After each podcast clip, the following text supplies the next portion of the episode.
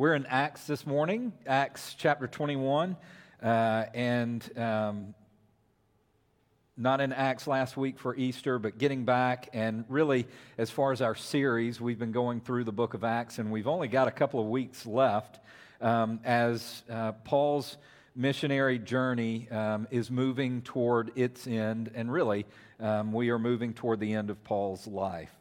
Uh, we left off before Easter with Paul's farewell to the Ephesian elders, um, and we pick up there with his travels from Miletus, where he was, to Jerusalem, and this will be Paul's final visit to Jerusalem.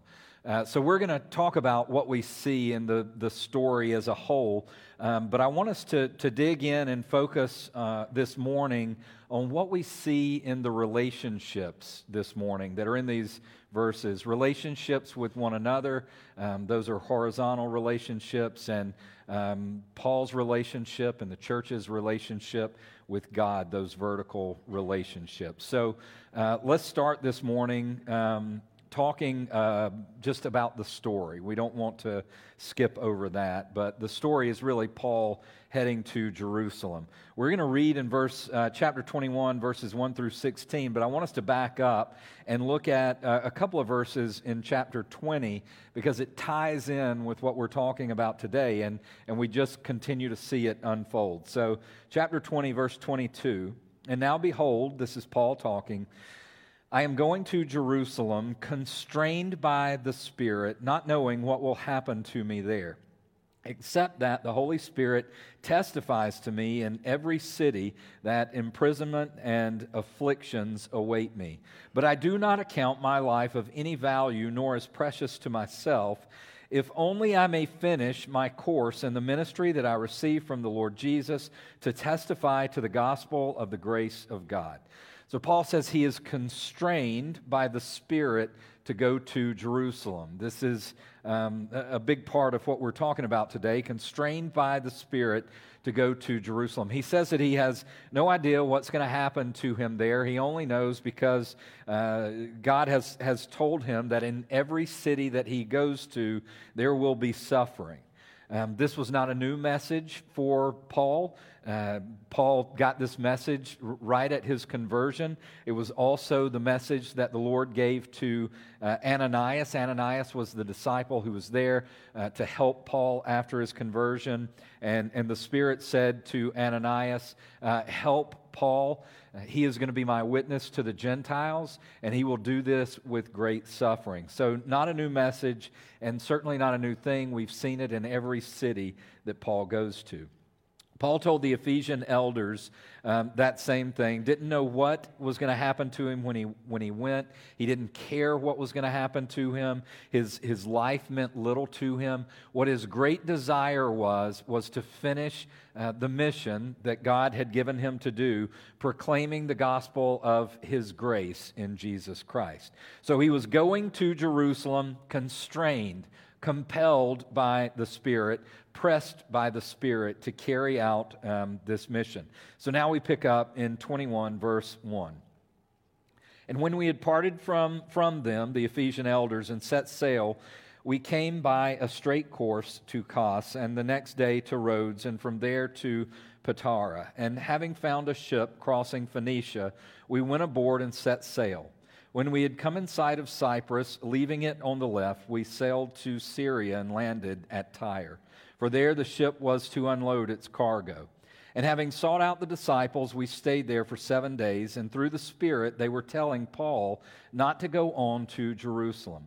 When our days there were ended, we departed and went on our journey, and they all, with wives and children, accompanied us until we were outside the city. And kneeling down, down on the beach, we prayed and said farewell to one another. Then we went on board the ship, and, and they returned home. When we had finished the voyage from Tyre, we arrived at uh, Ptolemais, and we greeted the brothers and stayed with them for one day. On the next day, we departed and came to Caesarea. We entered the house of Philip the evangelist, who was one of the seven, and stayed with him. So, Paul, again, compelled by the Spirit, is headed to Jerusalem. Uh, the ship that he's on stops in Tyre to unload uh, its cargo. Paul finds disciples there in Tyre, um, other believers from the church there, and he stays in Tyre with them for seven days. While he's there, verse 4 says that the people, by way of the Holy Spirit, by way of the Holy Spirit, are telling Paul not to go uh, to Jerusalem. Um, Paul, of course, does go. Uh, so they stop again in Ptolemais, where, where they stayed, Luke says, with the brothers, other believers for one day, and then they departed for Caesarea, where Philip, the evangelist, lived. Philip was one of the first deacons, going back to Acts chapter 6. Um, Philip was also one of those believers that when um, persecution of the church started. Uh, the believers were scattered. Philip was one of those who was scattered. He traveled from Jerusalem through uh, Samaria, uh, the evangelist, sharing the gospel with uh, all the cities that he went through. And he landed in Caesarea, where he had a family and raised his family uh, and was a big part of the church there in Caesarea. So he, Philip, verse 9, had four unmarried daughters who prophesied. While we were staying for many days, a prophet named Agabus came down from Judea. And coming to us, he took Paul's belt around his own feet and hands and said, Thus says the Holy Spirit, this is how the Jews at Jerusalem will bind the man who owns this belt and deliver him into the hands of the Gentiles. When we heard this, we and the people there urged him not to go up to Jerusalem. So again, we see the, the believers, the brothers and sisters, urging Paul not to go to Jerusalem. Uh, Agabus, a, a, a, prophet, says uh, to Paul, Thus says the Holy Spirit, here is how they will bind you and turn you over to the Gentiles, to the Romans. Uh, and they are urging, again, Paul not to go on to Jerusalem. Verse 13, Paul answers, what are you doing, weeping and breaking my heart? For I am ready not only to be in prison, but even to die in Jerusalem for the name of the Lord Jesus. And since he would not be persuaded, we ceased and said, Let the will of the Lord be done. After these days, we got ready and went up to Jerusalem, and some of the disciples from Caesarea went with us bringing us to the house of Mnason of Cyprus, an early disciple with whom uh, we should lodge. Okay, so against all warnings, um, all of the warnings that Paul was receiving, Paul pressed on. He was determined to go to Jerusalem. Uh, and he and his team traveled to Jerusalem for the very last time. We'll pick up there next week. So that's really the big picture of what we see in these verses Paul's missionary journey. It's Paul heading back to Jerusalem, and, and, and we'll talk about the things that happened, his last visit there. Um, that's the big picture. Now, I want to explain something here. Um, Acts, the book of Acts, is a narrative, it's just a written story. And so when we come to the Bible and we read narratives, the type of literature that it is, um, this isn't something that's giving us a lot of commands do this and don't do that. Uh, it's just a story. I mean, it's not just a story, but it is a story. Uh, it's a great story. And as we read that story, I think what we're invited to more than do's and don'ts is to look at the lives of the people there and to make observations from the story and ask questions as we go through Acts. And we've been doing this every week. Um, really, like, how does my life uh, look in light of their lives? When we observe their lives in light of the gospel and what God was doing, what can we learn about our, our own lives? So, this morning, as we're talking about this, and I want to dig in a little bit deeper beneath the surface and talk about the relationships that we see, that's, that's what stands out to me um, or did this week as I was talking about it relationships. I want us to, to dig beneath the surface and talk about the relationships that we see. Horizontal relationships uh, between Paul and the, and the churches around him, like we have horizontal relationships with one another and the people around us, and also vertical uh, the vertical relationship that these believers had with God and the vertical relationship that Paul had with God, even together that they had with God. So that's where we're going. Um, and I want to start with those horizontal relationships between Paul and the other believers. Um, eh, think about what we just read, right? Think a little bit more deeply about what we just read, um, and, and, and let's look a little bit more closely. As Paul traveled, the believers housed Paul and his team. Right? Everywhere that Paul traveled, we've been talking about all the cities that he went to from one to another to another, and, and sometimes even along the way, stopping in cities that, that maybe Luke hasn't mentioned. But everywhere that Paul went, he had a place to stay. It was always with other believers in that, in that city. Seven days he stayed in Tyre, um, uh, one day in Ptolemais, uh, Caesarea, he was there for we don't know how long because it doesn't say. Um, but in all of those, when Paul was in Ephesus, he was there for years. Uh, and, and Paul worked. He was a tent maker, and he worked so that he hadn't, didn't have to depend on the church to take care of him. He didn't want to be a burden to the church. Well, on, on this trip back to Jerusalem, Paul doesn't really have time to get his business cranked up and, and make tents. And so, what Paul is doing is staying with the believers in those cities. Now, when he stayed, he stayed in their, in their houses. They fed him. They met his needs, whatever his physical needs were. They took care of him. They cared for him. Whatever care that Paul needed, he received in those cities, in the homes of those believers. Now, I, I want you to think about this a little bit more deeply as well. Um, like, if you've ever had people come and stay with you for a day or two days or three days, seven days, um, it can become a burden. Right? Or is that just me? No, it can become a burden, right? So think about this for, for these folks. The homes that they lived in were very, very small homes. Uh, they didn't have guest rooms for the most part. They, they were all crammed into a really, really small home. And so this was a, would be a real inconvenience for them to have someone come and stay for a day or two or three or seven days like Paul did in Tyre it would cost them to invite Paul into their house, for them to make room for him, for them to provide for him. They didn't have the modern conveniences that we do in our homes, so cooking would be harder, uh, water would be harder, everything in their life would be, would be harder. Yet here they were in, in this horizontal relationship. They were serving Paul and Paul's team. Everywhere he went, the homes were opened up, and Paul and his team were welcome. So the believers housed Paul. The believers also ministered to Paul when he was there. Look again at verse 5. I want to walk through and just point some of these out, but verse 5, um, very powerful verse to me. When our days there were ended in Tyre, we departed and went on our journey. They all, with wives and children, accompanied us until we were outside the city. And kneeling down on the beach, we prayed and said farewell to one another. So he, here's the picture. For seven days, Saul and his team have been staying in Tyre. For seven days, they've been with these families, and now the ship is ready to set sail. And so these families who have been taking care of, of Paul and all the people with him are, are now taking him to the ship.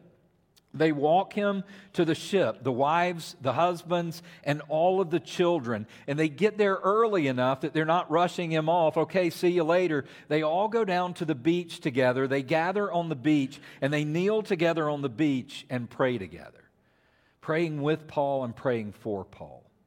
I love that. Right? It wasn't, it wasn't like at the end of seven days they were like, whoo, good riddance. You know what I'm saying? They loved Paul. And, and, they ministered to him. They ministered to him um, by praying with us. In verse 10, another way we see them ministering.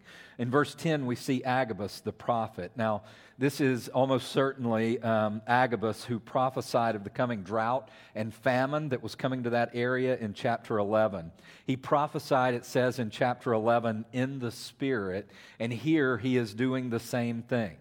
Um, but this time, rather than just general, there's a big drought coming, everybody should get ready, he is specifically prophesying over Paul and what is about to happen in his life. And he, he sort of dramatically acts out, which is common in the Old Testament of the prophets there, what is about to take place with Paul. He takes Paul's belt and he wraps up his, his own hands and, and, and feet and says, This is what they are going to do to the man who owns this, this belt. They will turn you over to the Gentiles, to the Romans. What Agabus was doing there was ministering to Paul. Don't miss that. Like God, God, God had given a, a, spiritual gift the Holy Spirit had to Agabus, and Agabus was, was working and exercising in that spiritual gift, ministering to Paul, his brother, e- even though it was bad news, ministering in his spiritual gift to his brother Paul. This was a ministry. In verse 4 and then in verse 12, we see two different churches who are urging Paul not to go to Jerusalem. In, in both of those churches, it mentions the Holy Spirit. They felt the Holy Spirit warning that Paul should not go to, to that place. And, and so, uh, in love, these churches are begging Paul, again, ministry of the Spirit through them, begging Paul not to go on to Jerusalem they loved him. Verse 13, uh, just as the churches in, in from um, the elders, rather, from the church in Ephesus had done, uh, this church weeps with Paul, and they weep for Paul as Paul is leading them and heading to Jerusalem, right? So we see in these verses, as far as that horizontal relationship, we see the people housing Paul. We see the people ministering to Paul. What, what we see in that, in the way that they were operating with Paul, is a people who loved Paul.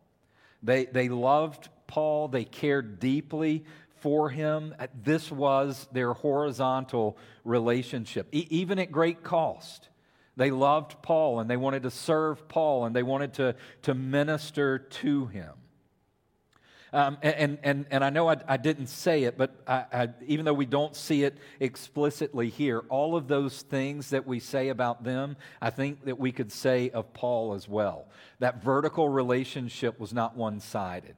Paul loved them. Paul ministered to them. Paul served them. And there was this, this, this mutual love for one another, ministering to one another and caring for one another, um, even though we don't see it there. We have seen it throughout the book of Acts all as a part of Paul's life. So I well imagine that it was taking place here.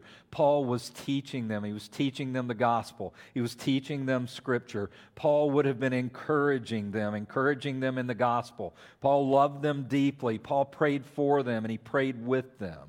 All of that was give and take with Paul and the church. That was their, their horizontal relationship. Um, now, Luke doesn't say this, but I, I, I think it could be said that what we see in these believers and in Paul is them living out their identities in Christ. We talk a pretty good bit at New City about our identities in Christ. Um, this is one of the ways that the gospel changes everything. We are not the people that we used to be. Our identity when we become believers and, and we are forgiven of sin, we are redeemed, we are restored to a right relationship with the Father, our identity is completely changed. Now, we talk about it at New City um, in, in three ways family, missionary, and servant. We say we are, because of our identities in Christ, a family of missionary servants. I don't think it is a stretch at all, even though Luke doesn't say that, for us to see those identities here in the horizontal relationships between Paul um, and these people. Like they, they, they lived as family. Right? That's why they took Paul in so readily. Uh, one of their family members was in town and needed a place to stay. So, so, so they loved and cared for Paul just like Paul was family. They provided for his needs, including a place to stay, even if it cost them something, because that's what you do with family. I, I think as, as well, um, when they housed Paul, it, I love the book of Philippians, and, and Paul talks in Philippians about how that church was a partner with Paul in his gospel mission, in his gospel ministry. I think these people would have felt the same way. I think that they, they felt that they were partners with Paul in the mission that he had. They, they, this is how they shared Paul's mission. They shared this mission that Paul was on by providing for him when he was there, by giving him a place to stay, by meeting his needs. This is how they were a part uh, uh, of, of the mission for, for the gospel to go to the ends of the earth through Paul and his team. They partnered with him. So, again, I, I, I, think family is obvious. I think seeing them in their engagement in Paul's mission is, is obvious. And I, I don't think we would have to look far at all to see that they were servants serving Paul and, and, and his team who stayed with them serving them to meet their needs, their physical needs, serving them by ministering to them when they were there. So, so what I'm saying, New City, is, uh, you know, on the surface, this is just Paul taking his last trip to Jerusalem and making some stops along the way. But if we dig in a little bit deeper, deeper here, I, I, I think we get a glimpse of what it means to live truly as a family of missionary servants. We get to see that in their lives uh, as, as they lived it out and, and look at the results of that deep and meaningful relationships. They enjoyed these deep and meaningful relationships horizontally with one another. Uh, they received ministry and they gave ministry as well. Uh, they, they, they gathered together with, with, with one another and as, as families, as, as one big family, to pray together. And these relationships were, were so deep that, that the thought of Paul leaving and not returning brought them to weeping at his potential loss. The gospel changed their identities. It, it, it, does. It changes our identity. It changes who we are. And when we live in light of, of that truth, then it changes everything in our horizontal relationships. It gives us what we truly long for. I said this a couple of weeks ago. Like, this is what we were created for. What we see in these relationships, that's what we were we were created for. I, I think it's what we long for. So, so that's what we see beneath the surface in their horizontal relationships, but, but we also see something of their vertical relationships. And what I mean by that is their relationship with God God the Father, God the Son, God the Holy Spirit. Um, l- let me start with the believers and, and some things that we see of the believers and their vertical relationship with God. I, I, I just talked about these identities in Christ. Um, sometimes we, we hear things and we think, oh, this is a list of things that I have to do. Um, what I'm talking about is being, not doing. Eh, we need to live in, in, in who we are, and, and what happens as a result is the doing, rather than jumping right into the doing. They were living by faith. Eh, they were, they were living their life not as a duty, oh, Pastor Keith said we're family, so I have to do this thing. Right? That, that's, that's not the way that they were living their life. They were living their life by faith. They believed Jesus. They believed Jesus. They believed who he was. They believed what he had done. They believed um, not in the sense of mental assent or knowing. Like if you've been around here long enough, you hear me talk about family missionary servant all the time. And we, we may hear it enough that we know it, but th- this wasn't them knowing it. This was them deeply in their heart and soul believing the truth that their identity had been changed by the beautiful gospel of Jesus Christ, that they were not the people who they used to be. They believed it. They believed that Jesus was truly redeeming fallen and broken people, and they were a part of that. They believed that, that, that, that, that they were his family, sons and daughters of God, right? They were his family, and as sons and daughters, they lived among a people who, who were their brothers and sisters. They, they, they believed it. And, and so, what happens when we believe it is we do it. They didn't, they didn't take Paul in out of obligation. They took Paul in with joy because one of their family members was in town and needed a place to stay. They, they, they believed that. They believed they were family. They believed they were a part of God's big plan in, in, in redeeming people and seeing people reconciled to the Father. They believed that they were ambassadors for Christ pleading with others, given the ministry of reconciliation, sharing the gospel with the world around them. They believed the Great Commission was their commission. As you go about life, make disciples of, of all the nations, all the people that you come across, baptizing them in the name of the Father, the Son, and the Holy Spirit, teaching them to obey everything that I have commanded. They believed that they were those missionaries. And so they didn't do things because someone told them they had to do things. They did things because it's who they were. They didn't do things to be missionaries. They were missionaries, and this is what missionaries do. Are you with me? They truly believed. They believed that life was, was more than, than, than serving themselves. They believed they were servants in the image of Jesus, and servants serve. And so they were joyfully uh, willing to serve Paul and his people. They believed that their life was more than, than raising kids or planning for retirement or marriage or taking really memorable trips and having great experiences. They believed that God had called them to something more. And so, what I'm saying in this, in this vertical relationship with them is that when we look at their life, what we see is faith. They believed. They believed who God was. They believed what God had done. They believed who Jesus was. They believed what, what Jesus had done for them. They believed that they were new creations in Christ Jesus. That's what we see. And so, so what we see of them doing is just the overflow. Their faithfulness is just the overflow, not, not of being good people who are good at doing things. It's the overflow of the faith that they have in God. God the Father, God the Son, God the Holy Spirit.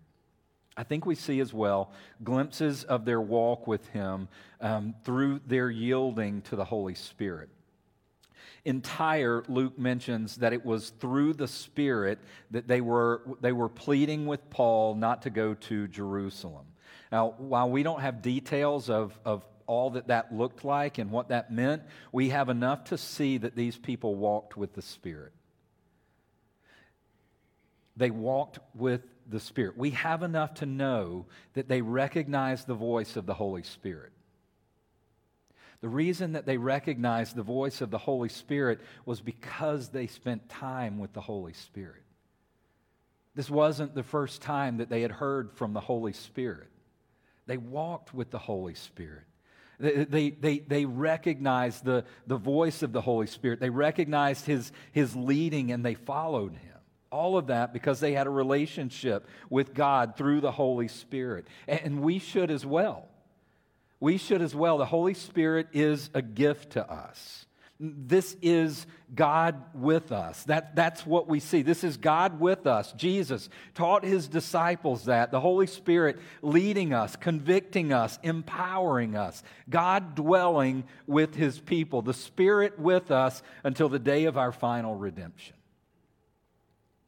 We see it too in, in verses 9 through 11.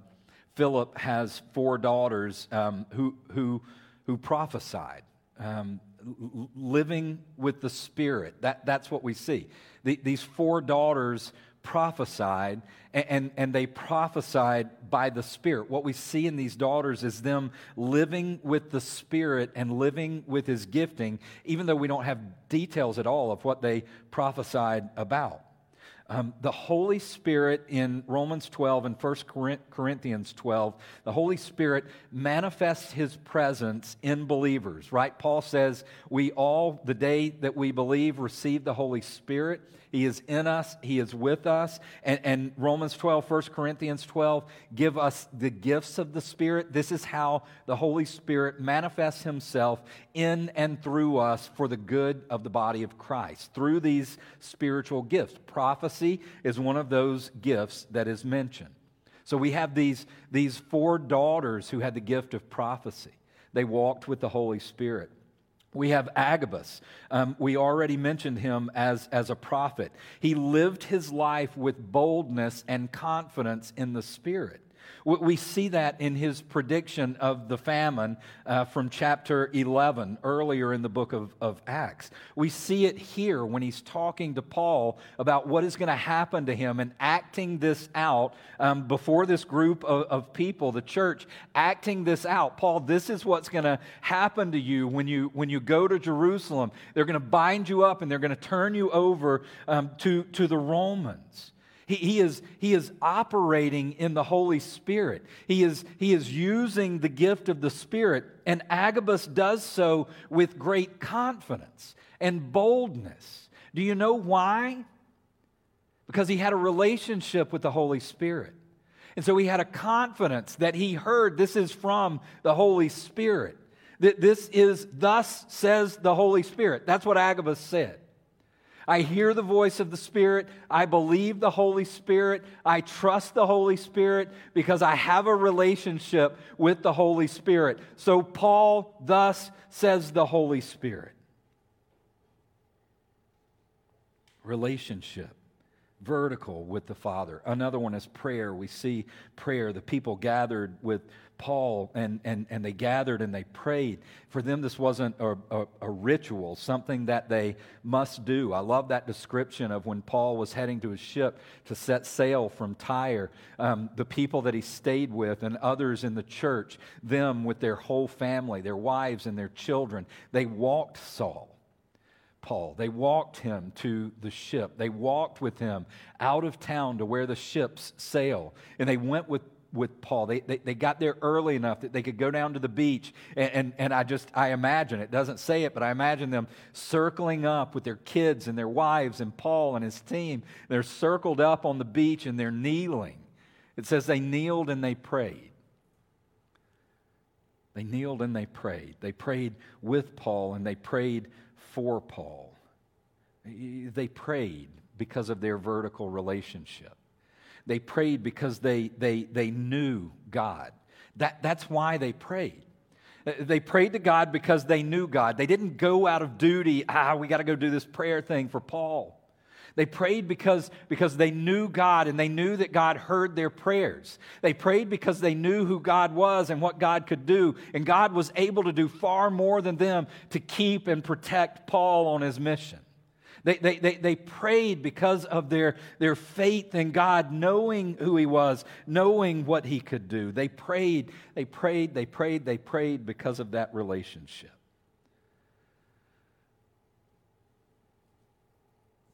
the good news of the gospel is not simply that we, we get to go to heaven. I mean, that's going to be a beautiful thing. But the good news of the gospel is really that our relationship with God has changed 180 degrees. The, the, the, beauty of the gospel is that when we go to heaven, when we get there, He's going to be there. That's the beauty of heaven. The beauty of heaven is nothing if God isn't there. The beauty of heaven is nothing if we can't behold the glorious face of Jesus forever and ever and ever. Our relationship has changed 180 degrees eh, in the gospel, in the work of Jesus. We were enemies of God, and now we are sons and daughters. We were, we were fatherless children, and now we are a child of the King. We were distant from God and distant from His promises, distant from Him, and Christ has brought us near. Christ has brought us near, and by the blood of Christ, we, we are brought into this covenant with God, and we are sealed in the Holy Spirit of God until the day of our redemption. We are marked as His, we are kept as His, we are protected as His. Where, where, once, where once we were cast out, now we are forever near our God. He gives us family, right? Like, like, like I said, we were fatherless, and now we have a father, and he happens to be the king of the universe. And, and not only do we have a father, but we have brothers and sisters brothers and sisters with one another in Christ. He gives us he gives us family, he gives us a place to belong, a people to belong to. He gives our life meaning and, and, and, and purpose. We see all of that in these, in these verses. We see a, a people walking in the truth of their new relationship with God God the Father, the Son, and the Holy Spirit. That changed relationship vertically with God, changing everything, everything in the lives of these believers, including every horizontal relationship that they had.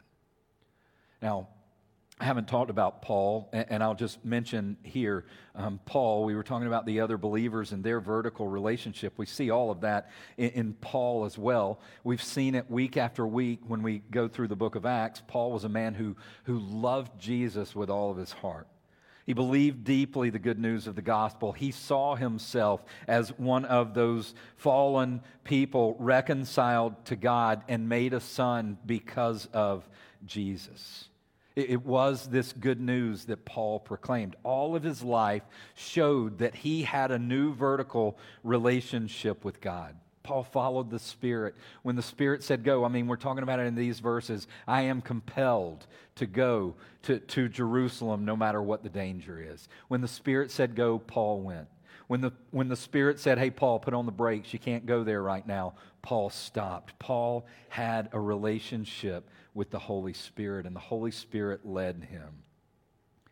Here, um, again, saying he is compelled by the Spirit to go, e- even, even against the begging of the people around him. All of this just points to the vertical relationship that he had and the fact that Paul walked with God. There's one more vertical relationship that I want to point out um, quickly here, and it's theirs together their vertical relationship together with the Father, Paul and the believers. Verse 10 again. While we were staying for many days, a prophet named Agabus came down from Judea. And coming to us, he took Paul's belt and bound his own feet and hands and said, Thus says the Holy Spirit, this is how the Jews at Jerusalem will bind the man who owns this belt and deliver him into the hands of the Gentiles. When we heard this, we and the people there urged him not to go up to Jerusalem. Then Paul answered, What are you doing?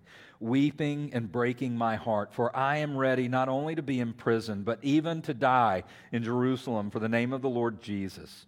And since he would not be persuaded, we ceased and said, Let the will of the Lord be done. Let the will of the Lord be done. I think Luke wrote this because this is truly where they landed. Like they were in disagreement. They were in disagreement. Uh, the Holy Spirit speaking to God's people and speaking through God's people, this, this great warning to Paul. Uh, this was the Holy Spirit. They were warning, they were begging Paul not to go. That, that, that, that's what they took the warning to mean. Don't go to Jerusalem. They were certain that Paul didn't need to go to Jerusalem. So they begged and they pleaded and they even wept as, as, as, as they begged him. Paul was certain of the exact opposite. Certain he believed that the Holy Spirit was telling him, even with this warning, he, he was compelled, he was constrained. Paul, go to Jerusalem. This is where you have to go. Who was right? I think we should be challenged here. Oftentimes, in our uncertainty, we are frozen with fear, unable to take a step in any direction because of our uncertainty. Sometimes that uncertainty becomes a bundle of anxiety for us. What if we don't do the right thing? What if we mess this up? What if we go to the wrong place? Should I go? Should I not go? Should I do this? Should I not do this? I'm sure you've been there. Together, Paul and the believers landed in the safest place that there is. Let the will of the Lord be done. It's a place of genuine faith. I, I, don't think that this was some fatalistic view of God that sometimes we have. Like, like we would say, whatever, God's in control. Whatever, God's got it. I, I don't think that's the way that they were looking at this at all. I don't think that this was just some sort of cheesy Christian cliche thing that they were throwing out there. I think they meant it. I, I, I think that this was the place that they found peace. This was where they found peace. I, I, think that they were comfortable with leaving the results, whatever they were, in the hands of God. Paul, if you go, let the will of the Lord be done. Paul, if you stay, let the will of the Lord be done. I think they trusted him, not Paul, not themselves, not what they thought that they heard from the Holy Spirit or what Paul thought that he heard from the Holy Spirit. I mean, I think they trusted God. Like wholeheartedly in this, they trusted God. And so they could say with peace, because of this vertical relationship that together they shared with God, let the will of the Lord be done. They, they, they believed that God was sovereign, yes, and that is an amazing thing. Like, God is in control, God's got this. They believed that God was sovereign, but they also believed, they believed that God was good. They believed that God was loving, that this sovereign God was loving, and that He was kind, and that He was gracious and merciful. They, they, they believed that, that he was a good, good father who had their best interest as his children in mind. So that even if they messed up, even if they made the wrong decision, they were still in the hands of their sovereign, good, kind, loving, merciful God who would protect them and love them and keep them and provide for them. Are you with me? Like they truly believe that's who God was.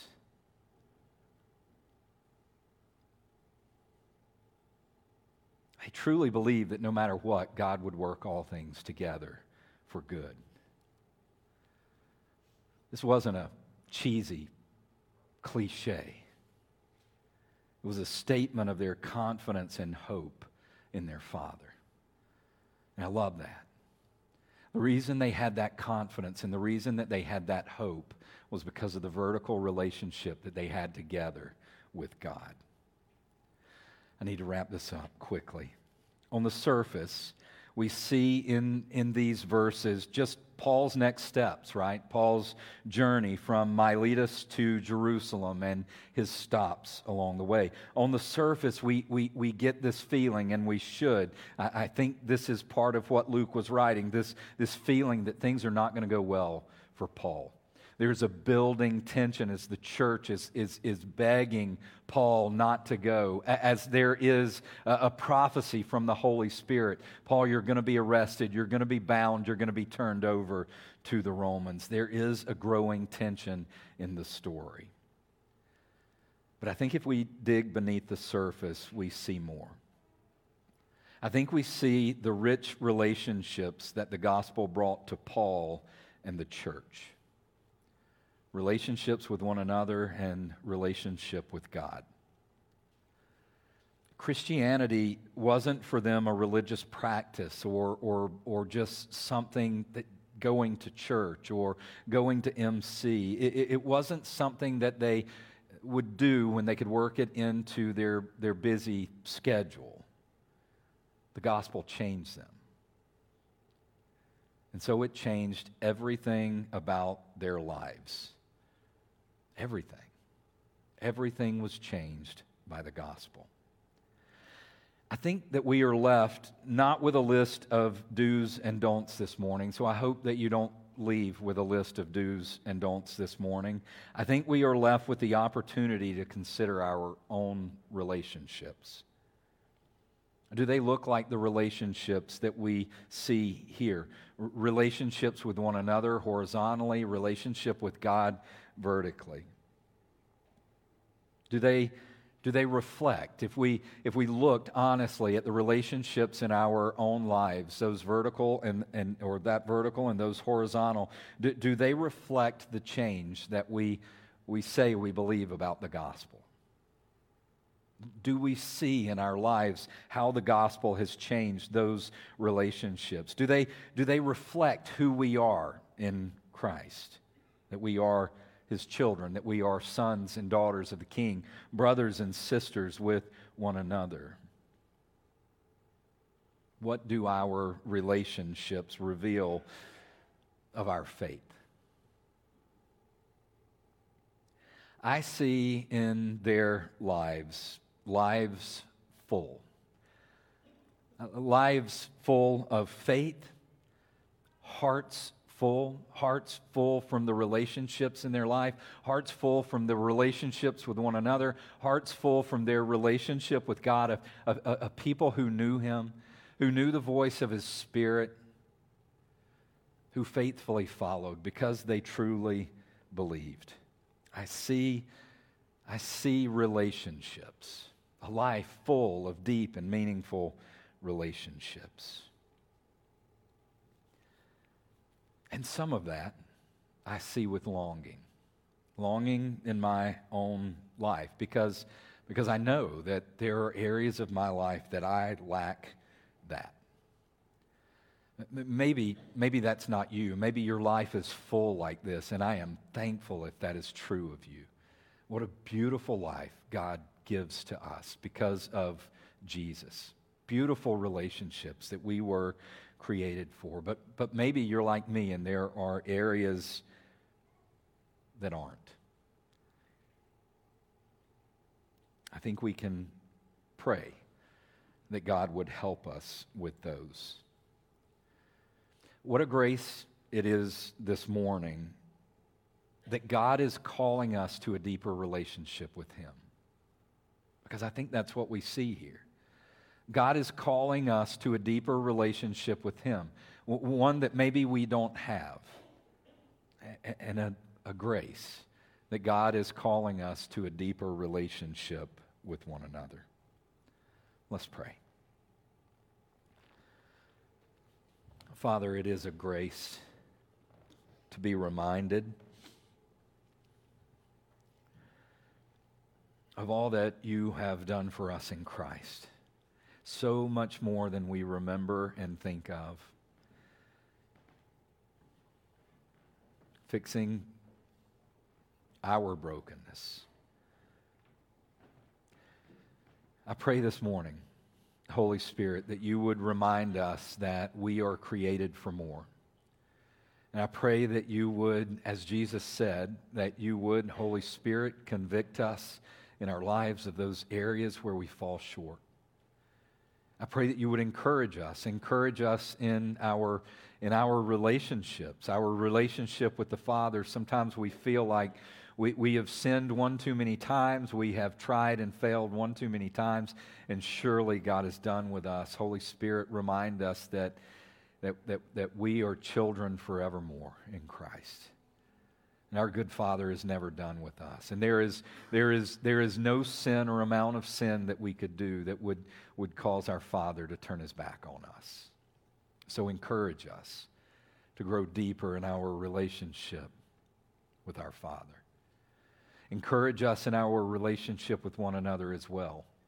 Uh, to know, to know that there is more. I pray, Father, that as Jesus said to his disciples, we would be known by the, the gospel would be known. Jesus would be known. We would be known as his by the love that we have for one another. Father, help us, help me where I fall short in those relationships. Give us courage, faith in the gospel, faith in you. In Jesus' name, amen.